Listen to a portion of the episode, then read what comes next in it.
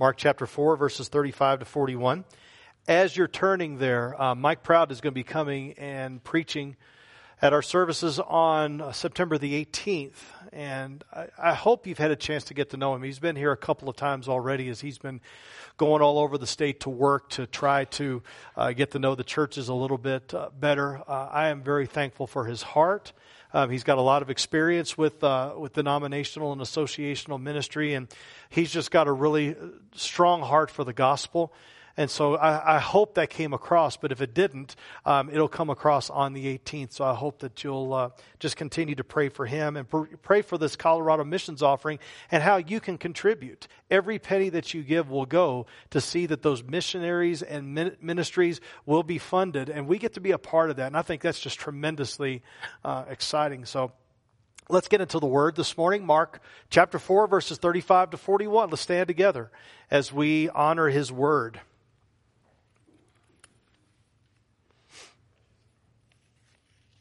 On that day, when evening had come, he said to them, Let us go across to the other side.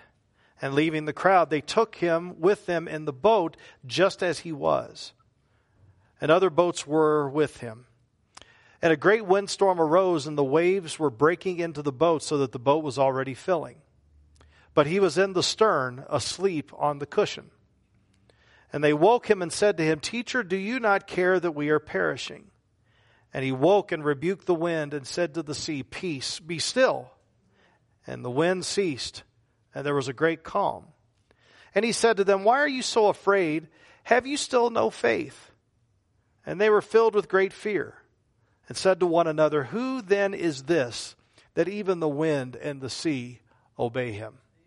May the words of our mouth and the meditations of our heart be acceptable in your sight, O Lord, our rock and our redeemer. You may be seated.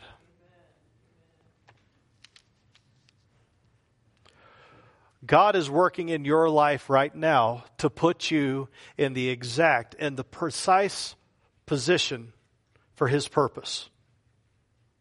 We'll say that again. God is working in you, regardless of where you may be in your walk, if there is one.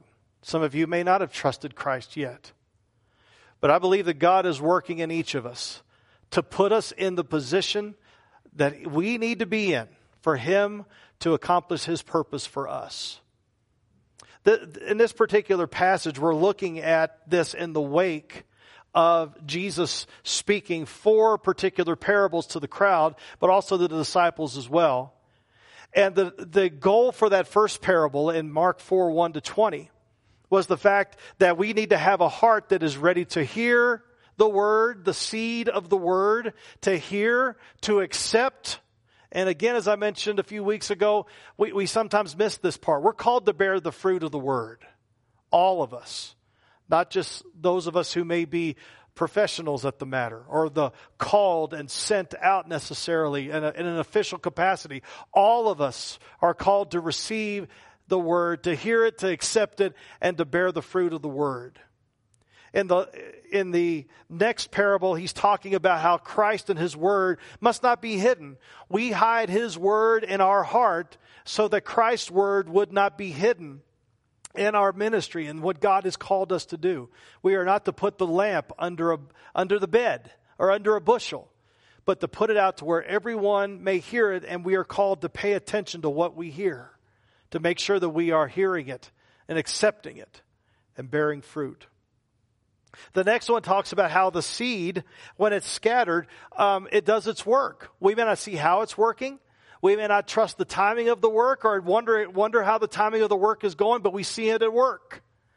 And it begins to grow and it begins to bloom and produce.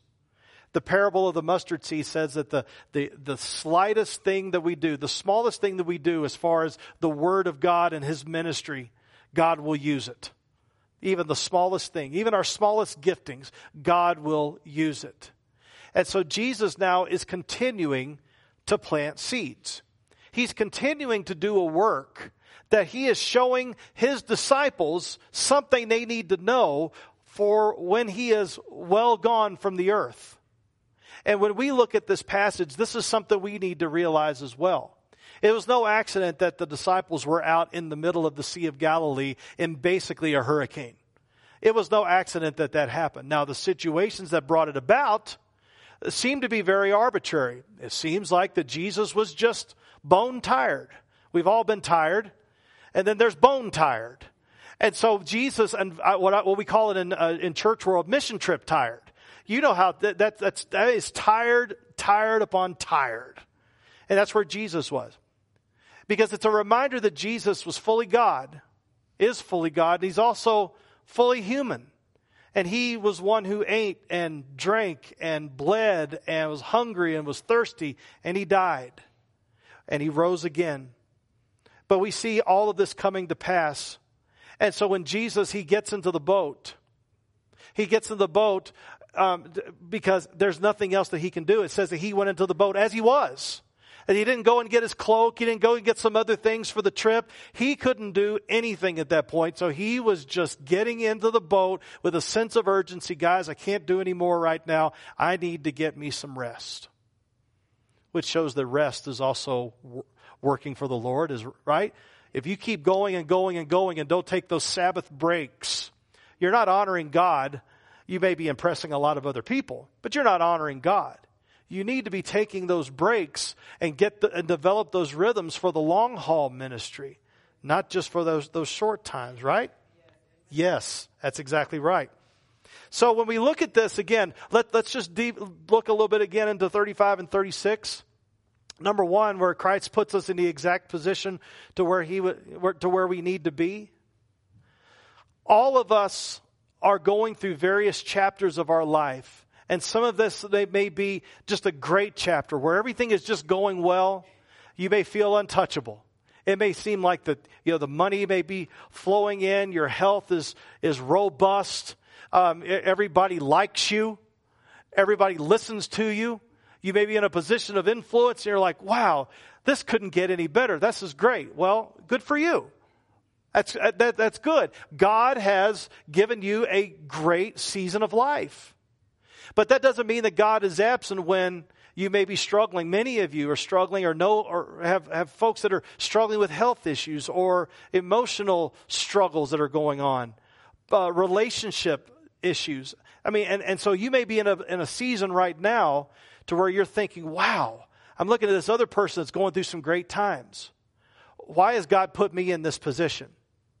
And I'm telling you, God has you where you are because he is showing you something about himself, but he's also showing you something about yourself. You need to know these things. And sometimes, most of the time, all of the times, we learn these things through affliction and trials. In fact, if you read through the New Testament, well, you read through the entire Bible, but it's really clear in the New Testament that trials are our best teachers. That pain is a, is a great classroom for us to be able to learn about who God is and what He has done. And so he's getting in a boat, seems arbitrary, but he is going to put them out in the middle of the Sea of Galilee to show them something that they need to know. And God does this. In fact, He does it so much if you read in Isaiah 40, where He talks about that He tells the stars where to go. Bob you, you, Star Bob, you go over here. A, AU 48, I need you going over here. And they go. The, the nature responds to the things of God. Everything that happens, God is putting them into, into a position. We go, have a midweek study. I encourage you to come to it because we have a midweek study now that we're going through the book of Nehemiah. And what Nehemiah is showing us is that God put Nehemiah in a place to hear about the walls being torn down and the gates being burned. God put Nehemiah in a position of prayer to where he's praying about who God is and what he's done and what needs to happen in them. Four months later, we see Nehemiah is in a position of being the cupbearer. And Artaxerxes is wondering why he's so sad, which is usually the death penalty, because you're supposed to be thrilled to be in the presence of the king. And he wasn't because it was finally getting to him. And as he sent up that little flare prayer, he started telling Artaxerxes what was going on. And God put Artaxerxes in a position to be able to help Nehemiah, who could be in a position to go back to Jerusalem, to be put in a position to delegate to all of these people to get the wall done in 52 days. Were there critics? Yeah, and in fact, if you read through that, critics begin to multiply. Isn't it interesting that cynicism and criticism is contagious? And if you're around a lot of critical and cynical people that don't seem to have a lot of solutions, I just want you to prayerfully consider your position because I don't think God has put you there unless you're there to affect that cynicism and criticism. We see God putting people in, the, in these positions, and now we're going to see more about what exactly God was trying to show these disciples, and in turn, what He's showing us. Secondly, Christ puts us in a position to, to expose where our trust truly lies. Christ puts us in a position to expose where our trust truly lies. And so now we go back to verse 37. And a great windstorm arose, and the waves were breaking into the boat so that the boat was already filling. But he was, in, he being Jesus, by the way, he was in the stern, asleep on the cushion, and they woke him and said to him, Teacher, do you not care that we are perishing? So Jesus was asleep. Jesus was asleep for a number of reasons. One, he was very tired, but two, he also trusted his Father, and he trusted what was going on. He was in complete control. As holy God, he was in complete control of the situation. Complete control. Now, the, when this great windstorm arose, you have to understand the Sea of Galilee, 628 feet below sea level. And it's surrounded by a bunch of mountains that were gouged with a lot of deep ravines. And these ravines served as like, like giant funnels to where you know, when, when the wind comes along, it starts to move. And the, the hot wind that's there and the cold wind that comes over and that meets and all of a sudden that wind is going and it just brings about just brings about this environment that is basically a hurricane in the middle of it. In fact, in Matthew 8 24, they use the word that we get from the word seismic. It was an earthquake. That's how shaken the boat was and the hurricane that was there. So you got an earthquake type uh, idea going on with these, with the hurricane. This was no small thing. And we've seen the boats. Those boats were not going to be able to handle it. But some of you know the story of Jonah. And there's a parallel here with Jonah. Well, Jonah was getting on the boat to go somewhere, not just to go to the other side of the lake, but he was wanting to go to the other side of the world. He was wanting to go to Tarshish. Why? Because he was being disobedient to the word that God gave him to give to Nineveh. And Nineveh was as bad as bad could get. That's how terrible they were. They were terrible. And that, and so he gets on the boat. He goes to sleep in the bottom of the boat because he's not tired because of doing the work of God. He's tired from running from God. And the waves start crashing in. The boat's about to break up. The sailors up top are, are trying to find a solution. The sailors in the boat with Jesus are trying to get the water out, but they're not succeeding. More water was coming in than was going out.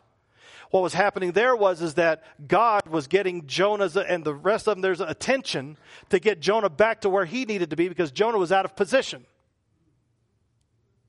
And so Jonah was running from God. Jesus is trying to make the disciples make sure they were running toward God.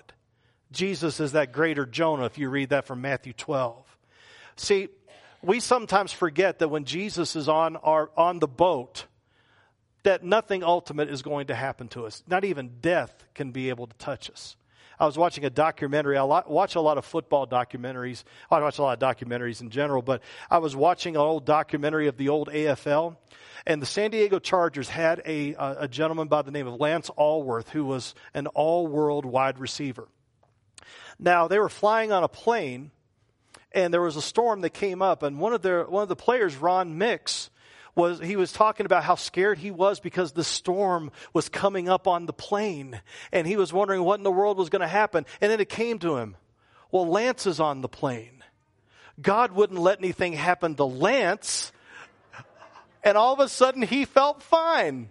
Okay?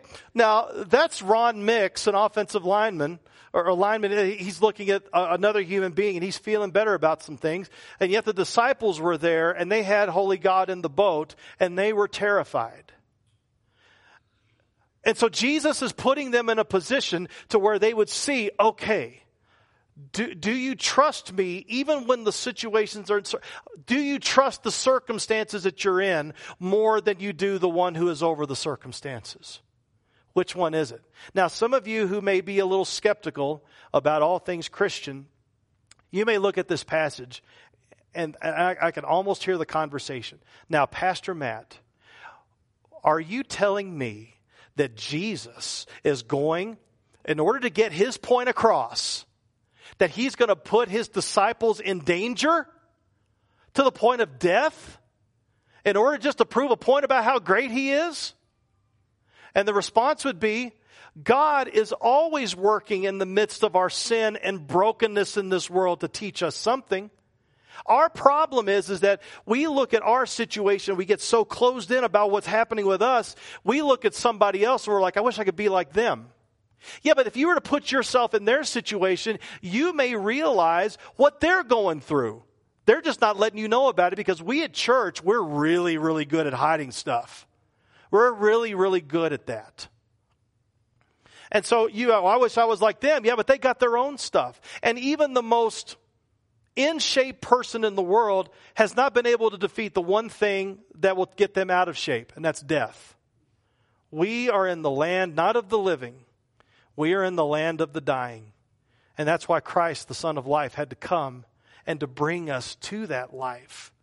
But Jesus had plans for the disciples that once he was gone, they were going to be facing some storms. They were going to be standing up in front of some tribunals who had the life and death in their hands as far as civically they were concerned. They were going to be standing up and having these storms going on in front of them. They were going to go through danger. They were going to go through harm. They were going to go, they were going to die. In fact, all of the disciples that are here, except for John the Baptist and Judas, by the way, but except for John the Baptist, all died a horrendous martyrdom. John lived to see them all go, and he died out in the middle of that rock in Patmos for the faith. So we tend to think, well, if I'm going to trust in Christ, then nothing bad's going to happen. I'm telling you this God will give these trials to you to either to, to, to bring you back and to discipline you to where you need to be. So everything that's going on has a purpose and a meaning. And we've got to lean into it. But the question is, will we lean into who he is, knowing that he's above all, or will we set false expectations on him saying, well, I heard on TV that they told me that whenever I came to Christ, that everything would go good. I'd be healthy. I'd, I'd have all the money in the bank that I wanted to do, do whatever I want to do. We've just basically baptized the American dream and we've made it and we've, we've rebaptized and put it into the prosperity gospel. Because that's what the American dream says. You're going to be healthy, you're going to be wealthy, you're going to be prosperous. But Jesus says, you may not always be healthy, but I'm there in the midst with you. You may not always be wealthy, but I am your riches. You may not always be prosperous materially, but you will prosper eternally. And we have to trust him in all of that and not set false expectations on him. And then when it doesn't go Uh, the way we think it's going to go. We blame God, but what we're doing is we're setting false expectations on Him. Jesus is the one, as Lord of all, who sets the terms. That's why we have to be in His Word. God was working with these disciples to get them ready for what's coming, and that's what He's doing in us. He's working in us to get us ready and to put us in a position where we need to be. As we get into this last one, just keep up these three words in mind salvation. That God is working his salvation in you. You may not be a follower of Christ right now, but he's brought you here. You've been hearing the word. And so he's bringing you to a point to where he is going to rescue you from your sin and brokenness if you'll just submit and surrender. Um, you may be a follower of Jesus, but you're still struggling with stuff. Well, he's getting you in a position of sanctification to where you're going to be there for His holy use and He's going to kick out all that stuff in the flesh that doesn't belong so His Spirit reigns full and free. And service, He's getting you ready to where you're serving Him, not yourself anymore, but you're going to be serving Him. He puts us in these positions. He puts us in these positions that we may not even recognize or realize is happening. But praise God that He's not done with us. He's moving, He's working in us to revive us and to bring us to a place a full surrender. Here's the last one Christ puts us in a position of awe and wonder. I hope, I hope for your sake. He put them in that position. But one day you'll be standing before Him in awe and wonder. We just want you to want it to be on this side of judgment, not on the other. Because one day every knee will bow. Every tongue will confess that Jesus Christ is Lord to the glory of God the Father. Every knee. We, we just want you to do that now before it's too late. Look at verse 39. He awoke and he rebuked the wind and he said, Peace be still, or literally, be muzzled. Or if it was like my dad, okay, that's enough. Right? It's basically like you have condensation on your window and he just wiped it. And now it's clean and clear and calm. You notice all the greats that are going on here. There's a great windstorm that came up and there was great fear and now there's a great calm and great fear is coming. Hang on to that. But he's, he's basically saying, it's enough. And it was like that. Done. Now, if you were in the boat and you saw something like that happen, and you know it was too big for an illusion, too big for a magic trick, how would you have responded? You know, we all we think, well, of course I would have responded well, but you got to remember when Jesus rose from the dead and he, he gathered all the disciples around him before he gave the Great Commission, it says he was, he was standing there, flesh and blood, standing there on this side of the resurrection. And it says that some worshiped him. Do you remember what else was said? And some doubted. You could be looking at something and, G- and God could be showing you something right there and you're like, yeah, I don't know. You could be looking at something in His Word. Yeah, I'm not sure about that. Really? But that's how we are we have these filters on us that sometimes gauge us and send us in wrong directions. Great whirlwind, great fear, great calm. But Jesus needed to show them in this type of setting, and Jesus needs to show you in this type of setting, He's Lord of all. He's Lord of nature. He's Lord of His church. He's, he's the one that is setting history in motion. You're like, I don't like how history's going. He's taking it somewhere. He's taking it somewhere. And he's showing us much about himself in the meantime, and he's showing us a lot about ourselves in the meantime. Where's our trust? What do we trust in? Jesus needed to show them that he was Lord over all. I, I read to you from Psalm 104 earlier, and, you know, it's a nice psalm. It's a fine psalm. But it also connects to this. If you remember from Psalm 104 verse 5, he set the earth on its foundation so that it should never be moved. Verse 6, you covered it with the deep as a garment. The waters stood above the mountains. Verse 7, at your rebuke they fled. At the sound of your thunder they took flight.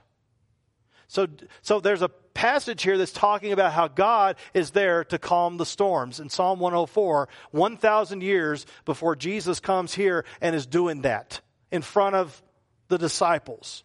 Jesus is God Almighty. He's fully God. He's full deity, second person of the Trinity, and he is there on earth to show that and to, to bring his kingdom and to show that he is Lord over all. And as Lord, we surrender to Him as Lord and say, Lord, you put me exactly where you would have me to be. And you do whatever is necessary to get me to where you have us to be. Now you're like, well, what, why, why, wait. I'm not sure about that one. But we have to get to that point. If Christ is Lord over all and we are pursuing Him, then if he takes us through the valley of the shadow of death, if he sends us through those trials, if he sends us through those tribulations, we know from so many passages in scripture, Romans 5, 1 to 5, James 1, 2 to 8, that those trials are there to bring us where we need to be. Again, trials are great teachers. Pain is a tremendous classroom. It shows us a lot about ourselves. In Colossians 1:17, all things were made by him, Christ, and for him. So here's my question to you. Remember those three words salvation. Some of you have been spending a whole lot of time running from God and His saving grace and mercy. I don't know why. Maybe you had someone in your life that didn't represent Him very well, and you're like, well, that's how Christians are. Uh, if, if that's the case, I want you to take a look around and see the Christians that are here in this room. They're not like that. And so the devil has allowed someone to take you captive from what Christ has done for you. they've become Lord of your life because you're submitting to what they're saying about the things of God. Or, some, or, or maybe there's just certain things in the Bible you're like, yeah, I don't believe that. I don't believe anybody could rise from the dead. Well, if you look at the evidence, it's pretty undeniable. It's now you have to just be like, okay, I'm just going to, I just don't want to deal with the effects of it. Because here's the thing if you trust in what Christ is saying about himself, if you trust that he is alive, then that means that that's going to mean something about your life being changed. And maybe your life is Lord of your life. Maybe you've worked really hard to get where you are and you don't want to give it up, not even for God Almighty, not even for your own soul. You don't want to give it up. Is that really worth it? Is that a cost benefit ratio worth it? It's not. See who Christ is. See what he has done for you. Now, some of you, you're already followers of Jesus. And you came to Christ, walked the aisle, signed the card, prayed the prayer, got on the roll. You've done all of that, and now you are still living your own life, but all you think that Jesus is there for is to get you out of hell and get you into heaven. And even when you go to heaven, you're like, well, I want heaven to be just like earth. I want to be able to do the stuff that I wanted to do here, but couldn't. Heaven is Jesus. And we can have heaven now serving Jesus. But heaven is, is where Jesus is. He came to rescue us from ourselves and from this earth. And if there are still private or public sins and behaviors and attitudes that you're holding on to that Christ is saying is not a part of the fruit of the Spirit, love, joy, peace, patience, kindness, goodness, faithfulness, gentleness, self control. If that's not a part of who you are, but you're holding on to those old behaviors and those old attitudes and those old, that old speech, and you think that Jesus, you think you're a Christian just because you made a decision at one point in your life, but there's been no change. Remember, hear, except, what's the last one? I'm seeing if you're awake. What's the last one? Hear, except, bear fruit, obedience. If you're bearing fruit that's rotten and not according to the things of the vine keeper, then you have to examine yourself and say, Am I really a follower of Jesus, or am I just using Jesus to get out of the hot place? Service. God has called us rather than to serve ourselves or to serve the world or to serve the devil. Now we can serve Him. And we move forward and ask God, put me in a position to serve you. And to serve you, as the old hymn says and the old psalm says, to serve Him with gladness. To serve Him with joy that's what He's called us to do. So, where, where, what position are you right now? Is God putting you in a position to come and trust Him as Lord and Savior? Then trust Him as Lord and Savior this morning. Don't wait another day. Is he calling you to an area that where you're holding on to some of the flesh that doesn't belong, but you don't want to repent of it? May the Holy Spirit so convict you and so work in you, you have to repent of it before you leave this place. And maybe he's calling you to an area of service. Well, I don't know if I can do that. He'll give you the strength to do it.